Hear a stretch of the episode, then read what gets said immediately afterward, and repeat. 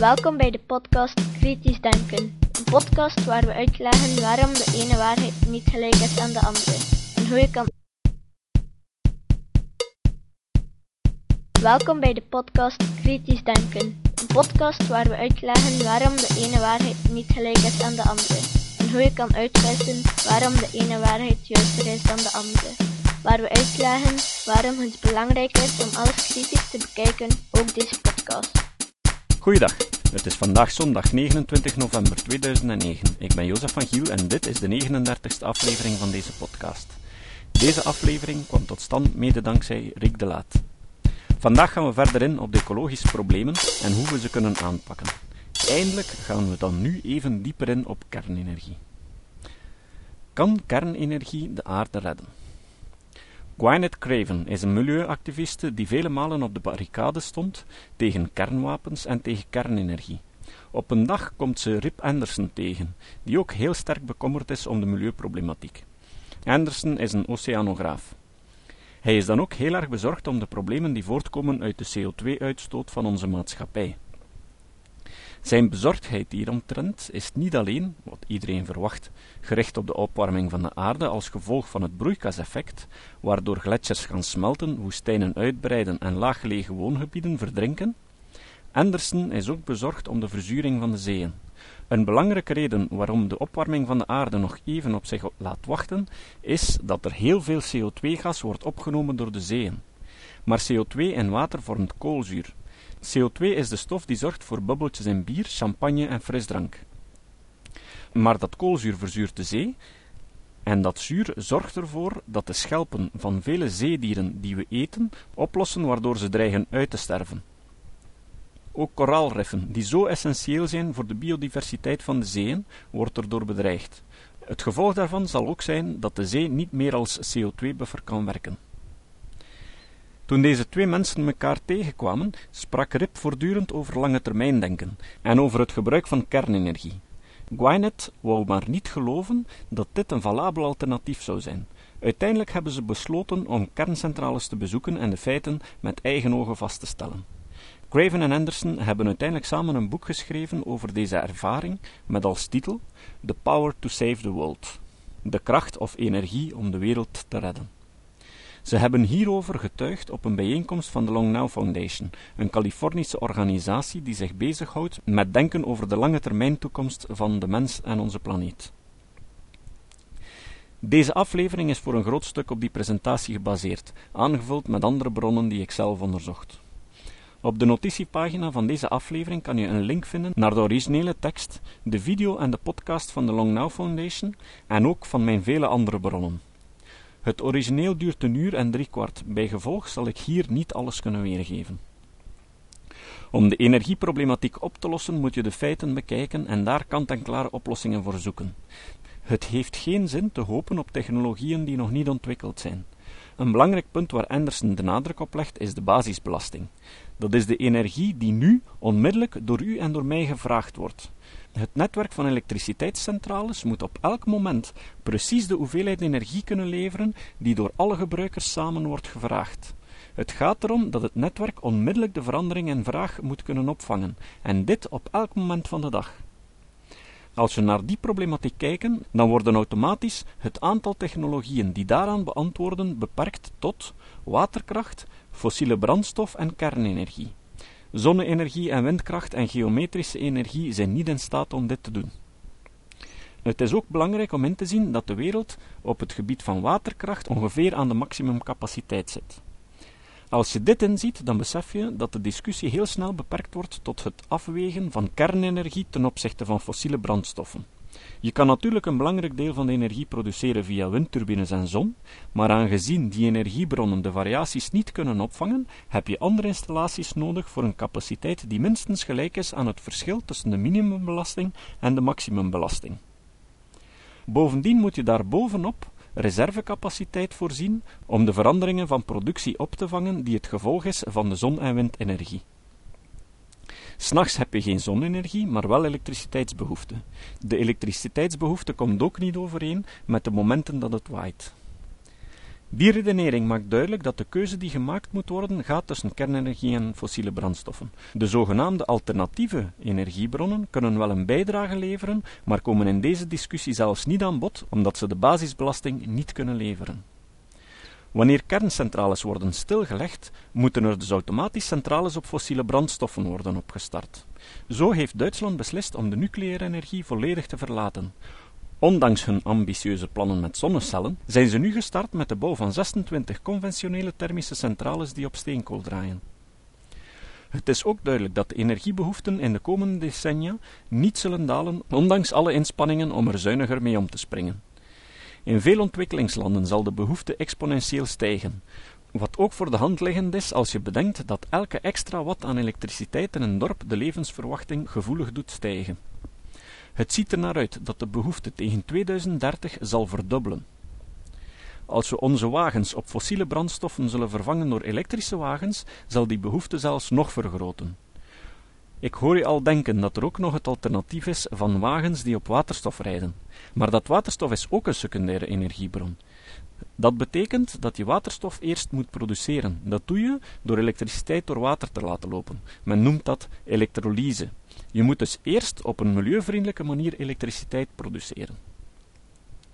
Merk op dat buiten waterkracht bijna alle elektriciteit geproduceerd wordt door iets te verbranden. Daarmee wordt water aan de kook gebracht en die stoom door een turbine gejaagd die magneten doet ronddraaien tussen een aantal koperen spoelen. Op die manier ontstaat er een elektrisch veld in die spoelen, zoals in de dynamo van je fiets. Het gaat er dus om van op een zo efficiënt mogelijke manier water te doen koken. Punt is dat 1 kilogram olie ongeveer 4 kilowatt elektriciteit produceert, terwijl 1 kilogram uranium ongeveer 50.000 kilowattuur energie produceert. Maar hoe zit het met de broeikasgassen? Als je de cijfers in detail bekijkt, dan kom je tot de vaststelling dat de grootste boosdoeners de kolencentrales zijn. Het effect van kerncentrales is bijna nihil. Ze doen het beter dan zonne-energie en zelfs dan windturbines. Hoe is dat mogelijk? Wel, we moeten meenemen wat we in de aflevering over levenscyclusanalyse geleerd hebben. Je moet de CO2-emissie berekenen over zijn ganse levenscyclus. Je hebt fossiele brandstoffen nodig om de windturbines en kerncentrales te bouwen. In dat ganse verhaal moet je natuurlijk ook de ontginning van de grondstoffen, verrijking van uranium, transport van kolen en zo meerekenen. De wereldwijde verbranding van fossiele brandstoffen voor elektriciteit produceert 27 miljard ton CO2. Dezelfde hoeveelheid energie geproduceerd door kernbrandstof zou 14.000 ton vaste afval produceren en zou passen in een kubus met een zijde van ongeveer 16 meter. Zo'n kubus kun je perfect in een hangaar wegsteken. De hoeveelheid gasvormig afval is te verwaarlozen bij kernenergie. Een andere interessante vergelijking is deze.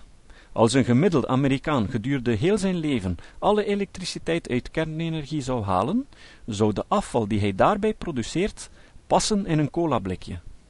Als het geproduceerd werd met kolen, dan zou dat 69 ton vaste afval en 77 ton CO2 produceren. De statistieken van kolencentrales zijn zo slecht dat je je begint af te vragen waarom er geen betogingen tegen gehouden worden. Blijkbaar begint daar nu verandering in te komen. Op 19 november 2009 heeft Greenpeace in Antwerpen betoogd tegen de bouw van een nieuwe kolencentrale. Terecht volgens mij.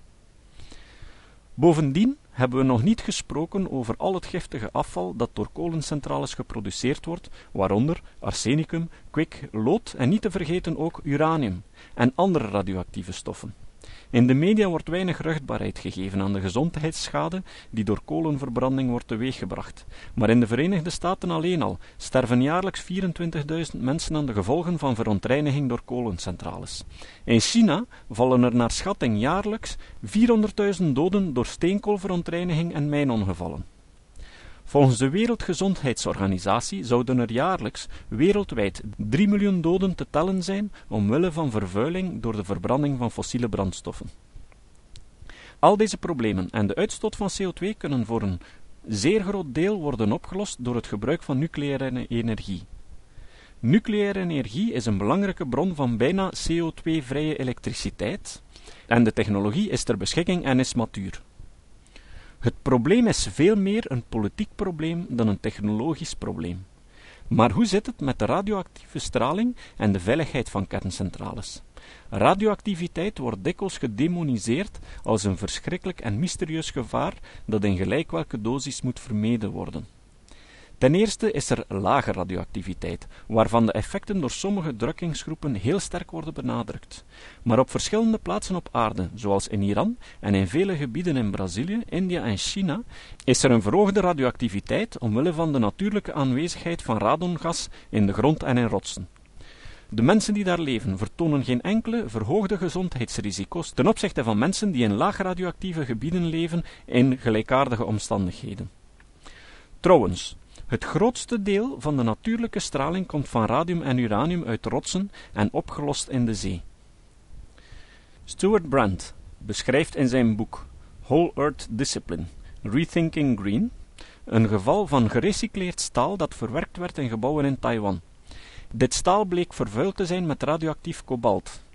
Hierdoor werden ongeveer 10.000 mensen gedurende 20 jaar blootgesteld aan straling tussen 40.000 en 600.000 millirem over die periode. De mensen die in Tsjernobyl stierven, waren blootgesteld aan een acute straling van ongeveer 400.000 millirem.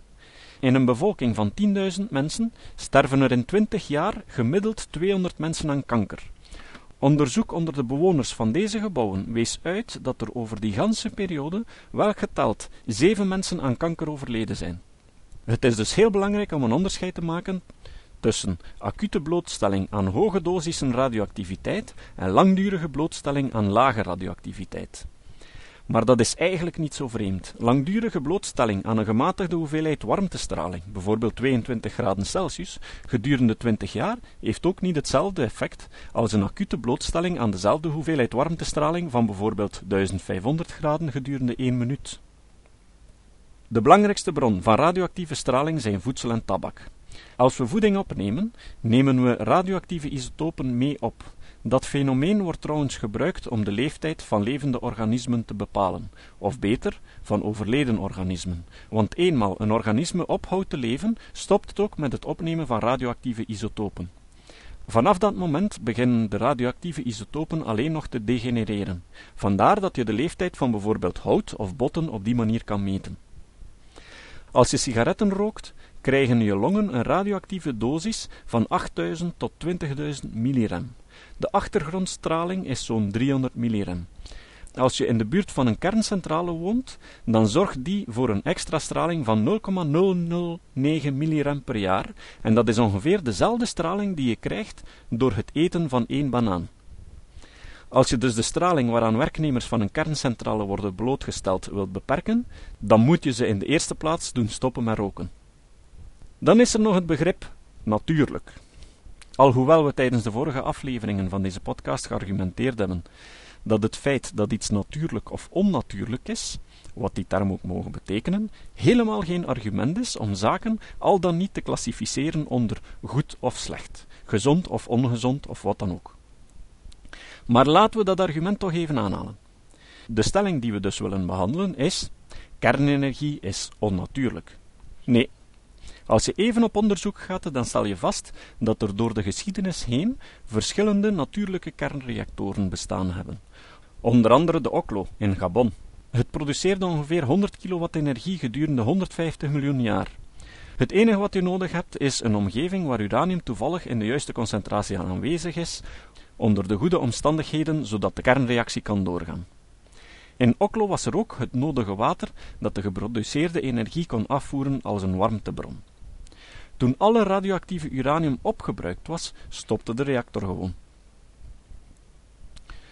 Nu, hoe werkt een kerncentrale eigenlijk? Het principe is niet zo ingewikkeld om te begrijpen. Je hebt om te beginnen radioactief materiaal nodig. Atomen van een bepaald element bestaan in verschillende soorten. Die soort of isotoop wordt bepaald door het aantal neutronen die in de kern zitten. De chemische eigenschappen van een element worden volledig bepaald door het aantal protonen en dus ook het aantal elektronen van dat element. Waterstof bestaat bijvoorbeeld uit een kern met één proton en daar rond bevindt zich één proton. Maar in die kern kunnen er zich ook neutronen bevinden, waardoor die isotopen een beetje zwaarder zijn. Maar op chemisch vlak is er totaal geen verschil. In het geval van waterstof spreken we dan van deuterium en tritium, of zwaar water. Deuterium is stabiel. Dat betekent dat ze in principe voor een onbeperkte periode kunnen bestaan. Maar er zijn ook isotopen die onstabiel zijn. Koolstof 14 bijvoorbeeld, dat is koolstof met 14 kerndeeltjes, dus 6 protonen en 8 neutronen, breekt spontaan af tot stikstof en betastraling. Uranium heeft ook radioactieve isotopen. Bovendien kan men het radioactief verval van uranium-235 versnellen door het met neutronen te beschieten. Maar uranium dat vervalt produceert een neutron, stoffen zoals plutonium, krypton en neptunium en energie volgens de wet ESM mal c. Het neutron dat vrijkomt kan dan botsen tegen andere uraniumkernen, waardoor de reactie wordt verder gezet. De energie komt vrij in de vorm van warmte, waarmee dan stoom kan geproduceerd worden, die op zijn beurt door turbines kan gaan en dan op die manier een generator kan doen draaien om elektriciteit te produceren. Het proces wordt gecontroleerd door de vrijgekomen neutronen meer of minder op te vangen. Om dit proces te laten doorgaan moet het uranium verrijkt worden. Dat betekent dat de verhouding aan radioactief uranium-235 ten opzichte van stabiel uranium-238 moet stijgen. Aangezien het radioactief uranium minder kerndeeltjes heeft, is het lichter en kan je het verrijken via centrifuge. Voor een kerncentrale moet je verrijken tot 4%. Voor een atoombom moet je tot 90% gaan, vandaar dat een kerncentrale onmogelijk kan ontploffen zoals een atoombom. Hoe zit dat trouwens met die veiligheid? Tijdens de ganse geschiedenis van de kernenergie zijn er tot nu toe twee zogenaamde meltdowns geweest.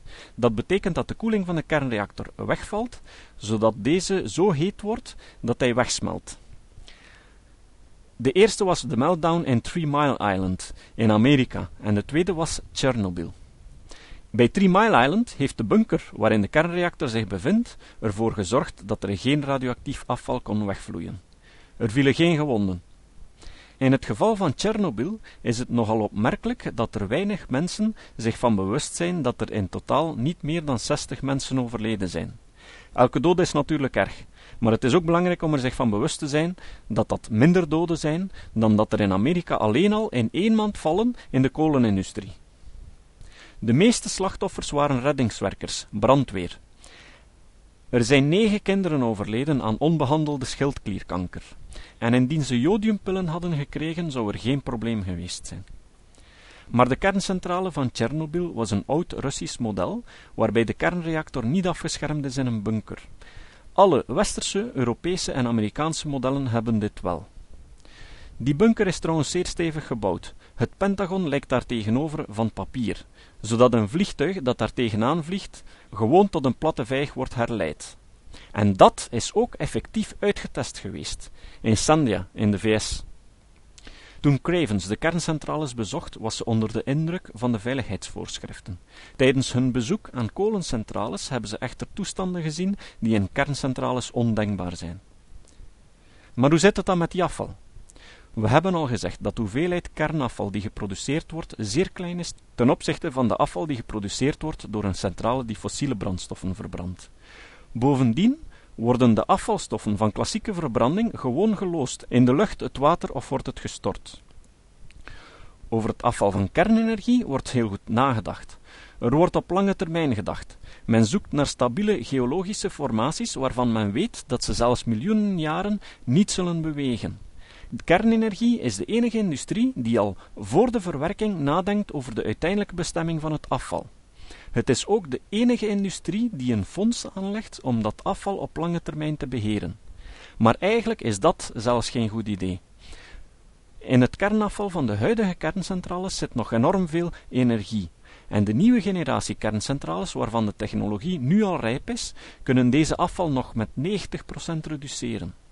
Geleidelijk aan wordt het duidelijk dat we beter het kernafval voor de volgende generaties bijhouden in hangars, in plaats van het te verglazen en diep onder de grond te steken. Op die manier kunnen de volgende generaties het opnieuw nuttig gebruiken. Deze manier van denken wordt door het ganse proces doorgetrokken. Uraniummijnen worden over het algemeen veel beter beheerd dan bijvoorbeeld kolenmijnen. Bovendien worden er tijdens de exploitatie fondsen opgebouwd voor de sluiting van de mijn. De omgeving wordt opnieuw gerestaureerd. Bovendien zijn heel veel uraniummijnen gelegen in stabiele landen, zoals Canada en Australië, en in veel verschillende landen, zodat men niet afhankelijk wordt van bepaalde regimes. De huidige, bewezen voorraden zijn er voor meer dan 200 jaren, en bij zo'n voorraad stopt men gewoon met verder zoeken. Maar hoe zit het dan met het gevaar voor een atoombom? Ik heb al uitgelegd dat er voor een atoombom uranium nodig is dat verrijkt is tot 90%, terwijl het uranium voor kerncentrales maar tot 4% verrijking nodig is.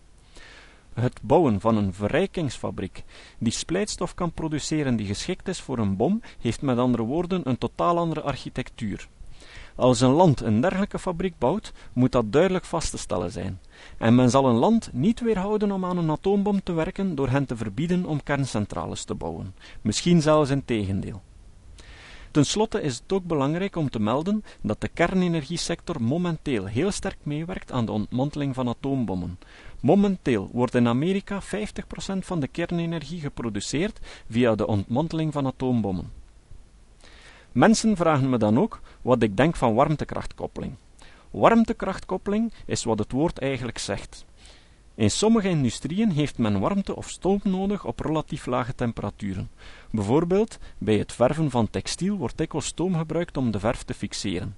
Wat men dan doet, is stoom produceren op een hogere temperatuur en druk, die dan eerst door turbines laten lopen om elektriciteit te produceren, en dan de uitlaat hiervan gebruiken als de processtroom waarvoor het uiteindelijk bedoeld was. Het rendement van die elektriciteitscentrale is dan lager dan een die alleen maar elektriciteit produceert, omdat je de temperatuur niet mag laten zakken tot de laagst mogelijke waarde. Het rendement van de stoomproductie is ook lager dan een pure stoomproductie, omdat je de stoom aan het begin tot een hogere temperatuur moet opwarmen. Maar gecombineerd geven ze samen een hoger rendement dan wanneer je beide machines apart zou gebouwd hebben. Met andere woorden, de levenscyclusanalyse van het gecombineerd proces is beter. Maar de goede luisteraar zal opgemerkt hebben dat je toch moet beginnen met warmte te produceren. En als je die warmte dan met fossiele brandstoffen geproduceerd hebt, zit je nog altijd met hetzelfde probleem. Warmtekrachtkoppeling is dus goed om energie beter te benutten, maar misschien moet je die warmte voor de warmtekrachtkoppeling met kernenergie produceren. Het windturbinepark van de Thorntonbank, die voor de Belgische kust wordt opgetrokken, zal ongeveer 3% van de Belgische vraag naar energie kunnen voldoen.